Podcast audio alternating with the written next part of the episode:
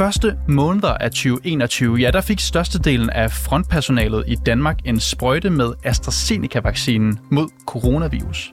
Og lidt over en måned efter, ja, der blev vaccinen så taget ud af programmet igen på grund af alvorlige tilfælde af bivirkninger. Siden har 222 borgere klaget over skader og bivirkninger fra vaccinen til det, der hedder patienterstatningen.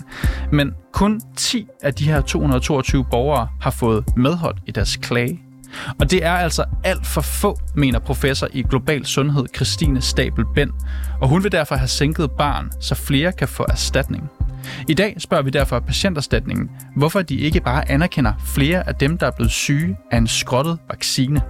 Det er reporterne. Mit navn det er Niels Frederik Rikkers.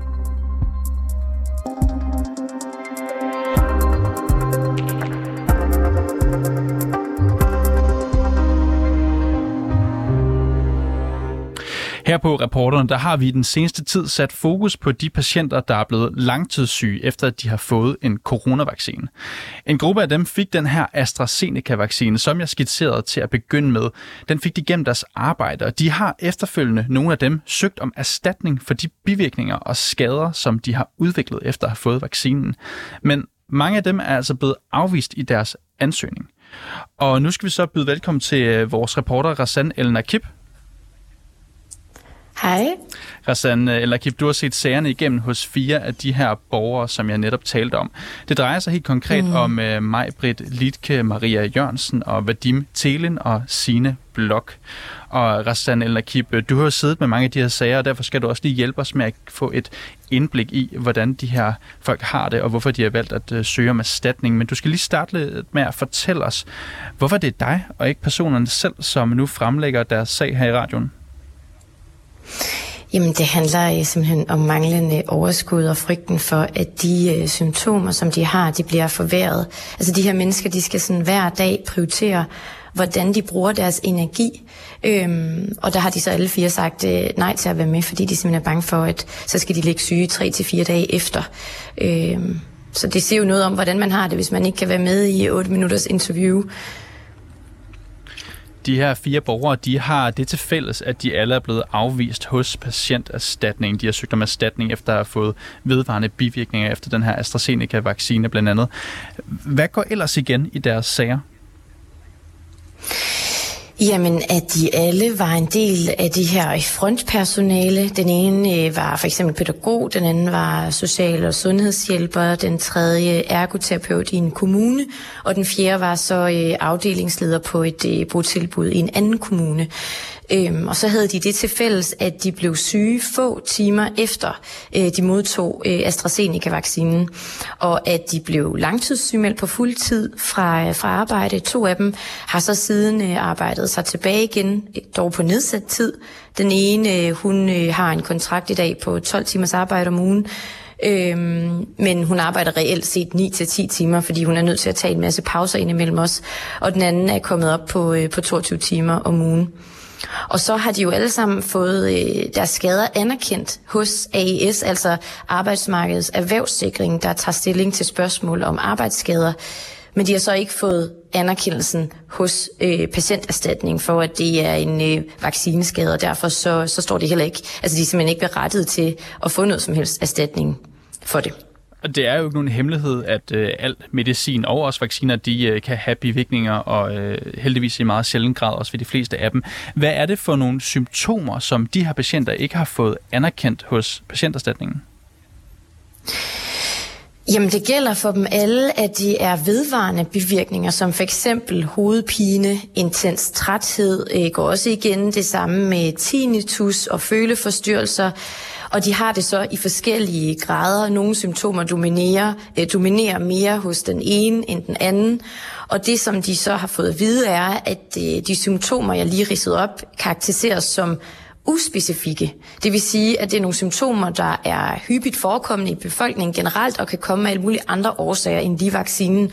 Og det er også derfor, at det er nogenlunde umuligt øh, at finde ud af en årsagssammenhæng, altså finde en årsagssammenhæng, der kan slå fast, at deres gener simpelthen skyldes vaccinerne. Og nu stiller de her fire øh, personer, som du har talt med, sig frem nu, godt nok gennem dig, men de stiller sig stadig frem og fortæller om deres oplevelser. Hvad er det, der mm. undrer dem allermest i deres forløb? Jamen, det er særligt to ting. Øhm, det ene, at afgørelserne hos patienterstatningen og AIS kan være så forskellige, altså med så stor en kontrast. Det er ikke et spørgsmål om, at den ene instans har vurderet at en mengrad til øh, 5%, altså en, en varig mengrad til 5%, mens den anden måske er nået frem til et resultat på 8%. Det, det er et spørgsmål om, at den ene siger, du er blevet, øh, vi anerkender, at du er blevet syg af den her vaccine, og den anden siger, du er slet ikke syg af vaccinen. Det anerkender vi slet ikke. Det er sådan det ene. Og det andet er, at patienterstatningen henviser til et baggrundsnotat i de her afgørelser, og det er så et baggrundsnotat, som er udarbejdet af tre læger tilbage i februar 2022, hvor der står, at øh, de symptomer, jeg ridsede op før, som hovedpine, svimmelhed, øh, koncentrationsbesvær, føleforstyrrelser osv., øh, ikke kan være vedvarende. Altså det kan simpelthen ikke være vedvarende. De, de kan være forbigående. Øhm, og det er et notat, som patienterstatning bruger som et udgangspunkt, når de sidder og vurderer de her sager. Og der vil de her patienter så gerne have svar på nu, hvordan ved man allerede i 2022, måske stadigvæk her i 2023, at man ikke kan få vedvarende hovedpine for eksempel, eller føleforstyrrelser af AstraZeneca-vaccinen. Så det, det, kan vi, øh, det kan vi jo spørge patienterstatningen om øh, senere i programmet og håbe på, at øh, de vil svare på det. Og lige her til sidst, der er jo lige nu 200 212 AstraZeneca-erstatningssager, der er blevet afvist hos patienterstatningen. Og de fire, som øh, vi har talt med, og som du har talt med, er jo så en del af den her statistik. Hvor står mm. de her fire mennesker så nu? Jamen, tre ud af fire af dem har, har anket afgørelsen. Øh, en af dem venter stadig på et endeligt svar. De to andre har fået en endelig afvisning, efter at de, øh, deres sag har været smut forbi det, der hedder ankenævnet. Øhm, og øhm, ja, altså patienterstatningen har fortalt mig, at ankenævnet har stadfæstet alle deres øh, afgørelser øh, om coronavaccineskader på nær en enkelt. Så, øh, så øh, det, som de også har sagt til mig, det er, at jeg har anket den, men altså, jeg forventer at, at blive afvist, ligesom alle de andre. Det er, jo, det er jo egentlig tankevækkende, at de på den måde også har givet op. Altså, det er jo et udtryk for en mistillid øh, til det system, øh, der skal varetage deres øh, rettigheder, når de er blevet skadet efter et lægemiddel i den her øh, specifikke situation, vacciner. Rassan El Nakib, reporter her på programmet. Du skal have tak, fordi du kunne være med og lige forklare situationen lidt ind, så vi forstod det.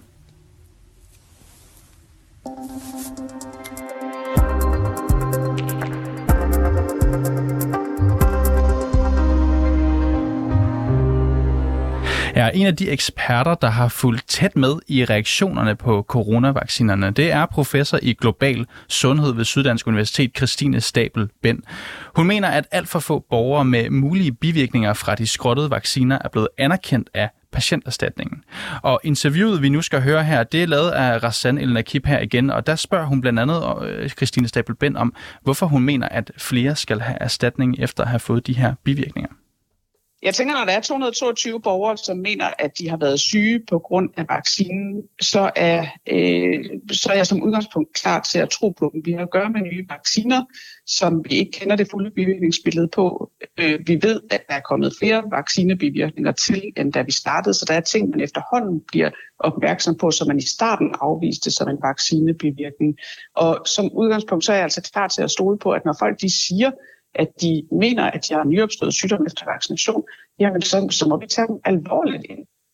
Betyder det, du siger så, at du mener, at man skal anerkende de 222 øh, AstraZeneca-sager, for eksempel? Som, som udgangspunkt, ja. Altså selvfølgelig skal man vurdere det. Øh, så det er ikke bare sådan et carte blanche til at sige, at jeg har vaccinebivirkning og, og så videre. Men er der en plausibel historie, øh, og, og det vil jeg sige, det, det hænger rigtig meget op på, at altså, øh, hvad har man haft? Tidligere har man været sund og rask, får man vaccinen, kommer der i tilslutning dertil øh, inden for en, for, en, for en tidsmæssig ramme noget, som kunne være for eksempel autoimmunbetinget. Det er der rigtig mange ting, øh, der kunne være. Altså lidelser, der er i den retning, og som opstår i tilknytning til vaccinen, det bliver som udgangspunkt sige, det var plausibelt, at det var forårsaget af vaccinen. Lad os lige blive lidt ved det her med, når du for eksempel siger, at øhm, at du er klar til øh, som udgangspunkt at, at stole på og anerkende de her øh, nu 222 øh, AstraZeneca-sager hos patienterstatning. Det skal vel øh, hvile på et eller andet øh, fagligt grundlag. Nu, nu kan jeg lige nævne et eksempel her i, i en af afgørelserne. Der står, at, at patienterstatningen har lagt vægt på, at de beskrevne gener med længerevarende øh, smertende føleforstyrrelser i venstre side af kroppen ikke er en kendt og beskrevet bivirkning til AstraZeneca-vaccinen mod covid-19, og derfor øh, heller ikke kan anerkende det. Ja, altså der går noget latens fra noget bliver opdaget som en bivirkning til det, at det rent faktisk ender i litteraturen, og man kan sige, at det sådan er videnskabeligt anerkendt. Så der er jo ting, som i starten blev afvist, og med AstraZeneca-vaccinen, så var det for eksempel tinnitus inden for ørerne. Jamen det blev i starten afvist som værende knyttet til øh, vaccination. Siden har det jo så vist sig, at det er en bivirkning, og jeg ved, at nu har man genåbnet de sager, man i første omgang afviste. Så det, altså med et citat fra Asimov, så er today's science fiction, tomorrow's science fact. Der er masser af ting, vi ikke ved endnu om de her nye vacciner, og ting, som vi øh, umiddelbart afviste som værende usandsynlige, kan sagtens vise sig at være sandsynlige bivirkninger. Problemet er, at det er ret svært at vise, når der er, der er tale om komplekse bivirkninger. Det er der meget ofte. Øh, og det kan være svært at vise, når der er tale om bivirkninger, som er hyppige og også forekommer hyppigt i baggrundsbefolkningen. Hvad er det så, øh, man i stedet bør gøre, når det stadigvæk skal hvile på et eller andet øh, fagligt, videnskabeligt grundlag? Ja, for mit vedkommende, så synes jeg, når vi har haft en masse vaccinationskampagne med en ny vaccine, så er det som udgangspunkt statens opgave at bevise, at der ikke er tale om en vaccinebivirkning, snarere at det er borgeren, øh, der skal bevise over enhver tvivl, at der er tale om en vaccinebivirkning. Er det det, du mener, de her tal er et udtryk for? At det er borgeren, der har bevisbyrden? Ja, og jeg mener, at de øh, folk, der sidder og vurderer det her, de læner sig meget hårdt op af, hvad der er i den publicerede litteratur. Og det tager jo altså som sagt tid. Der er latens fra, at man begynder at opdage noget, til det dukker op i den videnskabelige litteratur. Nu nævner du det her med føleforstyrrelser på den ene side. Jeg ved, at føleforstyrrelser ude i, i øh, ekstremiteterne, ude i enden i fødder og arme og øh, hænder, og, øh, er, er noget, som øh, bliver beskrevet kasuistisk i litteraturen. Så der er eksempler på, at folk har skrevet, læger har skrevet ind, vi har set den her type nyopstået sygdom efter vaccination, og det kunne måske have noget med vaccination at gøre. Så det virker meget hårdt optrukket, at man siger, at det her det kan ikke være en bivirkning. Det, der går igen i argumentationen i de her sager, er, at der ikke er fundet tilstrækkelig årsagssammenhæng. Er det en valid pointe? Det synes jeg ikke, fordi det er jo muligvis bare, fordi vi ikke har undersøgt det godt nok endnu. Betyder det, at du forventer, at mange af de bivirkninger, vi afviser lige nu i de her sager, på et senere tidspunkt viser sig at være underbygget? Det er muligt, at vi aldrig kommer til at underbygge det særlig meget, og det er det i de situationer, hvor vi taler om bivirkninger, som optræder som komplekse symptomer. Fordi der kan det være meget svært at vise, at der er tale om en årsagssammenhæng, som er hævet over enhver tvivl. Øh, vi så det for eksempel med HPV-vaccinerne, som var forbundet med øh, en overhyppighed af det, der hedder POTS-syndrom her i Danmark. Når man prøvede at kigge på det i registerstudier i Danmark, så kunne man ikke identificere sammenhængen. Men det er simpelthen noget med, at når man har komplekse sygdomme, så kommer man ind med mange forskellige diagnosekoder. Det kan være virkelig svært at fange alle de patienter, der var i et ordentligt registerstudie. Så det er meget svært øh, med komplekse symptomer, fordi de ender så mange forskellige steder i sundhedssystemet, at få lavet gode studier, der kan hæve, hæve over enhver tvivl, vise en årsagssammenhæng. Og i HPV-sammenhæng, der blev det afvist. Jeg er ikke i tvivl om, at der var kvinder, som fik nyopstået sygdom på grund af HPV-vaccinerne, men det kunne ikke fastslås med en stor sikkerhed, fordi det var sjældent, og fordi de kom ind i systemet på mange forskellige måder. Så er det, du mener, at den tvivl, der måtte være i forskningen af bivirkninger af vacciner, den, den tvivl, man måtte stå tilbage med, den skal til enhver tid så ende med at komme patienterne til gode? Ja. Men mener du så, at man generelt bør sænke barn? Ja, for, det gør jeg. Jeg, jeg mener, man generelt bør sænke barn for vaccineskader, og det handler om, at det er ting, som raske mennesker går hen og tager, ofte med en begrundelse i, at der også er et vist element af, at man øh, hjælper til øh, at bidrage til en flokimmunitet i samfundet osv. Der skal samfundet simpelthen så klar til at hjælpe en, hvis der er noget, der går galt, og barn skal være så lav, så langt de fleste folk føler sig grebet, samlet op, hjulpet øh, og ikke mindst anerkendt, hvis de har fået en vaccineskade. Og det lyder næsten som om, at du ikke kun mener coronavaccinerne, men generelt i vaccines? Jeg mener generelt, og det mener jeg også lidt, altså det er ikke bare ren altruisme, det er også fordi, jeg tror, det kan betale sig på den lange bane, fordi opskriften på vaccineskepsis, det er ikke at samle de folk op, som får en nyopstået sygdom efter vaccination, og mener, at det altså, helt klart er forårsaget af vaccinen. Men hvis man lempede lidt, risikerer man så ikke at stå i en situation, hvor alle mulige gør krav på erstatning, uden der er dokumentation for det? Jamen, hvis det er, altså, man skal have penge for det, så er det sådan noget, at man skal sige, jamen, så er man blevet uarbejdsdygtig, man, er, man kan ikke længere gå på arbejde og så videre. Jeg tror altså ikke, det er den gennemsnitlige dansker. Jeg, altså, jeg tror, den mistanke om, at nogle få ville vride systemet på den måde at sige, så tager jeg bare en erstatning, som jo ikke er kæmpestor, og så sætter mig øvrigt hjem i flere år under dynen og i mørke og øh, lade som om, at de er alvorligt syge og kan ikke deltage i livet på aktiv vis længere. Jamen, det er meget få, der vil gribe den chance. Den lyder ikke særlig tillokkende for at være helt ærlig. Ja, det var min kollega Rassan El Nakib, der har talt med professor i global sundhed ved Syddansk Universitet, Christine Stabel Bend. De fire patientsager, som vi har omtalt her i programmet, dem har vi også præsenteret for patienterstatningen. Og lad mig lige oprise. Fælles for de fire sager er, at alle borgere modtog, eller alle de fire borgere modtog AstraZeneca-vaccinen som frontpersonale på deres arbejde. De blev alle fuldtidssygemeldt fra arbejdet, har vedvarende symptomer og er stadig syge her to år efter, og to af dem er så vendt tilbage på arbejde, dog på nedsat tid. De har symptomer såsom hovedpine, de har koncentrationsbesvær, de har hjernetog, intens træthed og føleforstyrrelser. Og så er alle fire sager afvist hos patienterstatningen som skader fra vaccinerne, men de er dog anerkendt over hos det, der hedder Arbejdsmarkedets Erhvervssikring som arbejdsskader fra vaccinerne. Og øh, nu skal jeg så sige øh, velkommen til dig, Karen Inger Bast. Ja, goddag. Karen, du er direktør for Patienterstatningen. Ud af 222 afgjorte AstraZeneca-sager, der er det kun 10 af dem, som I har anerkendt på nuværende tidspunkt som vaccineskader. Hvad tænker du om det tal? Jamen, vi arbejder jo efter klageerstatningsloven. Det er en anden lov end den, som man arbejder øh, efter over i øh, arbejdsmarkedserhvervssikring. Og øh, vi skal øh, vurdere, om vi kan give øh, erstatning efter vores lovs paragraf 44, hvor, det, hvor vaccineskaden, hvis der er sådan en, øh, med overvejende sandsynlighed skal være øh, sket ved brug af lægemidlet, og lægemidlet det er altså her vaccinen. Så det er ikke, øh, det er ikke øh, noget, som der skal være over enhver tvivl. Det er ikke det, der er tale om. Over enhver tvivl, det vil nok være, hvad tror jeg, 90 procent eller sådan noget sandsynlighed. Hos os skal det bare være, og det er selvfølgelig også meget, lige over 50 procent sandsynlighed for, at den tilstand, som patienten er i, skyldes vaccinen. Karen Inger Bass, når du siger det her, er det så fordi du, øh, er det fordi du mener, at der godt kan være fuldstændig forskellige afgørelser mellem jer og arbejdsmarkedserstatnings erhvervssikring? Kan I simpelthen mene to forskellige jo, ting?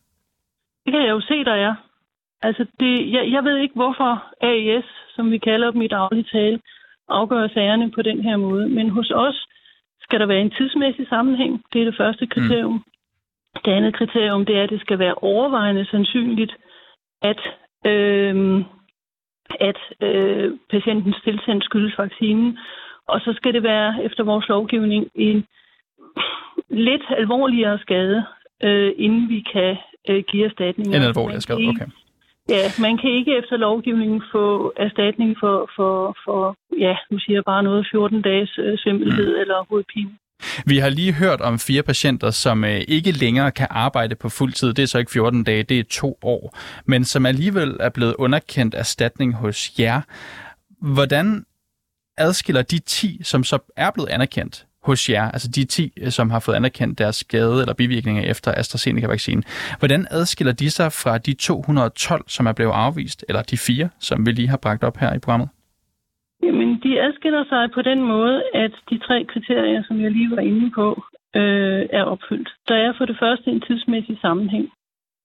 Den tidsmæssige sammenhæng kan være før og efter vaccinen. Forstået på den måde, at hvis man i forvejen har været, altså inden man blev vaccineret, har været til læge med øh, hovedpine, og så siger, jamen nu har jeg fået hovedpine af vaccinen, så vil vi nok sige, at der er ikke en tidsmæssig sammenhæng, for vi kan jo se i dine journaler, at det var noget, du havde før vaccinen. Det andet, det er, at at øh, patientens tilstand skal være opstået i relativt tæt tilknytning til vaccinationen. Det vil sige en uge, øh, 14 dage, 3 uger efter. Hvis den er opstået senere, for eksempel nogle måneder efter, så vil vi sige, at der er ikke tilstrækkelig tidsmæssig sammenhæng. Og den tredje ting, jeg er ked af, at det bliver så langt, men jeg er jo også nødt til at prøve at forklare det. Øh, det er, det hele med. det skal være overvejende sandsynligt, at øh, patientens tilstand er udløst af vaccinen. Og der går vi altså ret meget i dybden med at prøve at opklare, hvad der er lavet i store studier. Og det er jo det er Lægemiddelstyrelsen, det er EMA, den europæiske øh, lægemiddelsorganisation, øh, vi bruger... Øh, Karin Bast, jeg bliver nødt til lige, går, vi går jeg bliver nødt til at afbryde dig her. For at jeg, dykke ned i, hvad, hvad videnskaben siger. Karin Bast, jeg er glad for, at du, du får det afklaret, fordi det er kun godt at få fakta på bordet. Og dermed vil jeg også sige, med de tre kriterier, nu har vi talt med fire personer, som er blevet afvist erstatning fra jer. De oplever alle fire, at få timer efter de får vaccinen, så får de de her symptomer. De får det skidt, de får det dårligt. Ja. Ja. De har ikke kunne passe deres arbejde fuld tid lige siden det to år. Kan du forstå, hvorfor de tænker, hvorfor kan vi ikke få en erstatning hos patienterstatningen? Det forstår jeg godt. Kan du forstå og deres jeg... frustration? Ja, det kan jeg godt, og jeg vil også sige, at det er jo ikke sådan, at patienterstatningen ikke tror på, at de er syge. Det tror vi selvfølgelig på. De har det, øh, som du også siger, rigtig skidt. Spørgsmålet er bare, om vi kan give erstatning, fordi vi mener, at deres tilstand er fremkaldt af vaccinen. Og det er det, vi i nogle sager, jeg vil ikke gå ind i de konkrete sager, men det er det, vi i nogle sager har sagt. Jamen, vi kan ikke se, at den her bivirkning med overvejende sandsynlighed, det vil sige lige over 50 procent, kan være udløst af, øhm, af vaccinen. Det, tror, I mener, I mener ikke, det har noget med vaccinen at gøre, også selvom der er gået få timer efter, de får vaccinen, ja, til de får de symptomer? Vi siger, at den tidsmæssige sammenhæng er ikke tilstrækkelig. Der skal også være noget andet. Der skal være nogle studier, der skal have vist i de mange store undersøgelser, der var lavet af de her vacciner, at øh, den og den bivirkning er, øh, er kendt. I, men, men hænger det sammen for dig? Altså, du siger selv, at der er ikke tidsmæssig sammenhæng. Der går få timer efter, de får vaccinen, og de Nej, bliver dårlige, ja. og, de, og de, de har det dårligt to år efter. Altså, jeg er ked af, hvis jeg har sagt, at der ikke var tidsmæssig sammenhæng. Jeg har sagt, at generelt skal der være tre kriterier, der skal være opfyldt, og der er tidsmæssig sammenhæng en af dem. Men det er ikke nok. Der skal også være en overvejende sandsynlighed for, at den tilstand, som er kommet lige efter øh, vaccinen, at den også skyldes øh, vaccinen. Og jeg må prøve at give et eksempel, hvis jeg må have lov. Øhm, der er givet over 15 millioner vaccinedoser i Danmark. Når man vaccinerer så mange, så vil der altid være nogen, der bliver syge lige efter vaccinen. Der er nogen, der kan få konstateret brystkræft, der er nogen, der kan få en blindtarmsbetændelse, øh, der er nogen, der kan få nyresvigt. Men, men men det er jo sygdomme, som optræder helt almindeligt i det, øh, som vi også hørte hedder baggrundsbefolkningen. Der er mennesker, der bliver syge hver men, eneste dag. Men Karin Ingerbæs, der, der er 10, der har fået anerkendt erstatning hos jer. Der er 212, der er blevet afvist. Det er altså inden for AstraZeneca-vaccinen. AstraZeneca det vil sige, du, I mener, der er 212 eksempler, hvor det bare har været en anden sygdom, og så er der 10, hvor det lige præcis kan passe, at det har været vaccinen.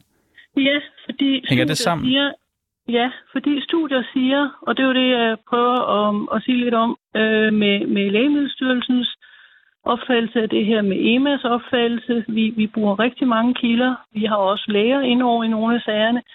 Og de her 10, der, der ved vi, at det er Øhm, det er anerkendte bivirkninger til AstraZeneca-vaccinen. Det er tinnitus, det er opkastning osv. osv. Nu nævner du selv øh, IMA her.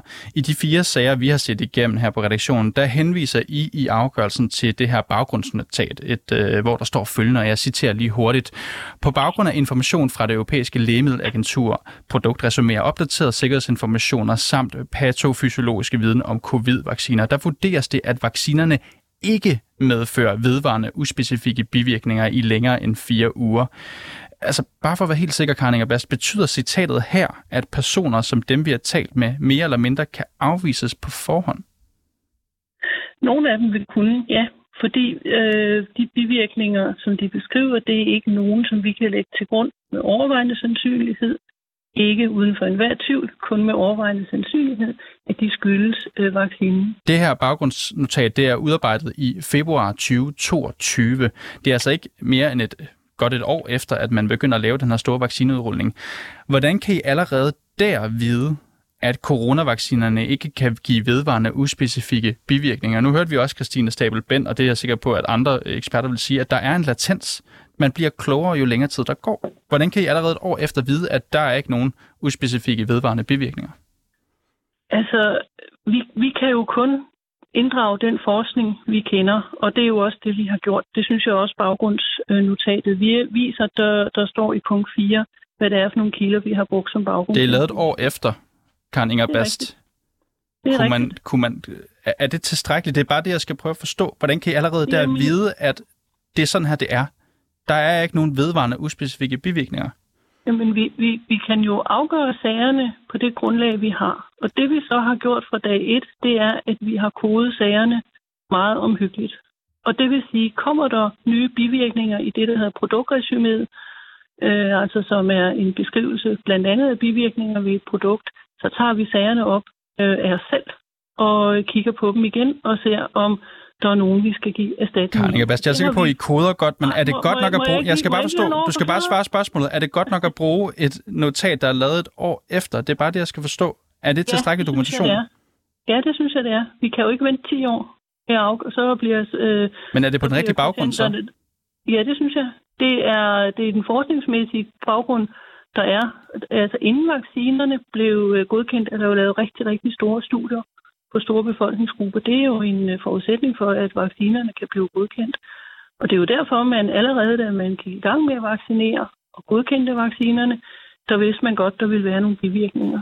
Karen Inger Bast, direktør i Patienterstatning. Du skal have tak, fordi du kunne være med her over en telefon i dag. Ja, velbekomme. Og programmet her, det var sat sammen af Rassan, Rassan Elna Kip, redaktør var Simon Renberg, og jeg hedder Niels Frederik Rikkers.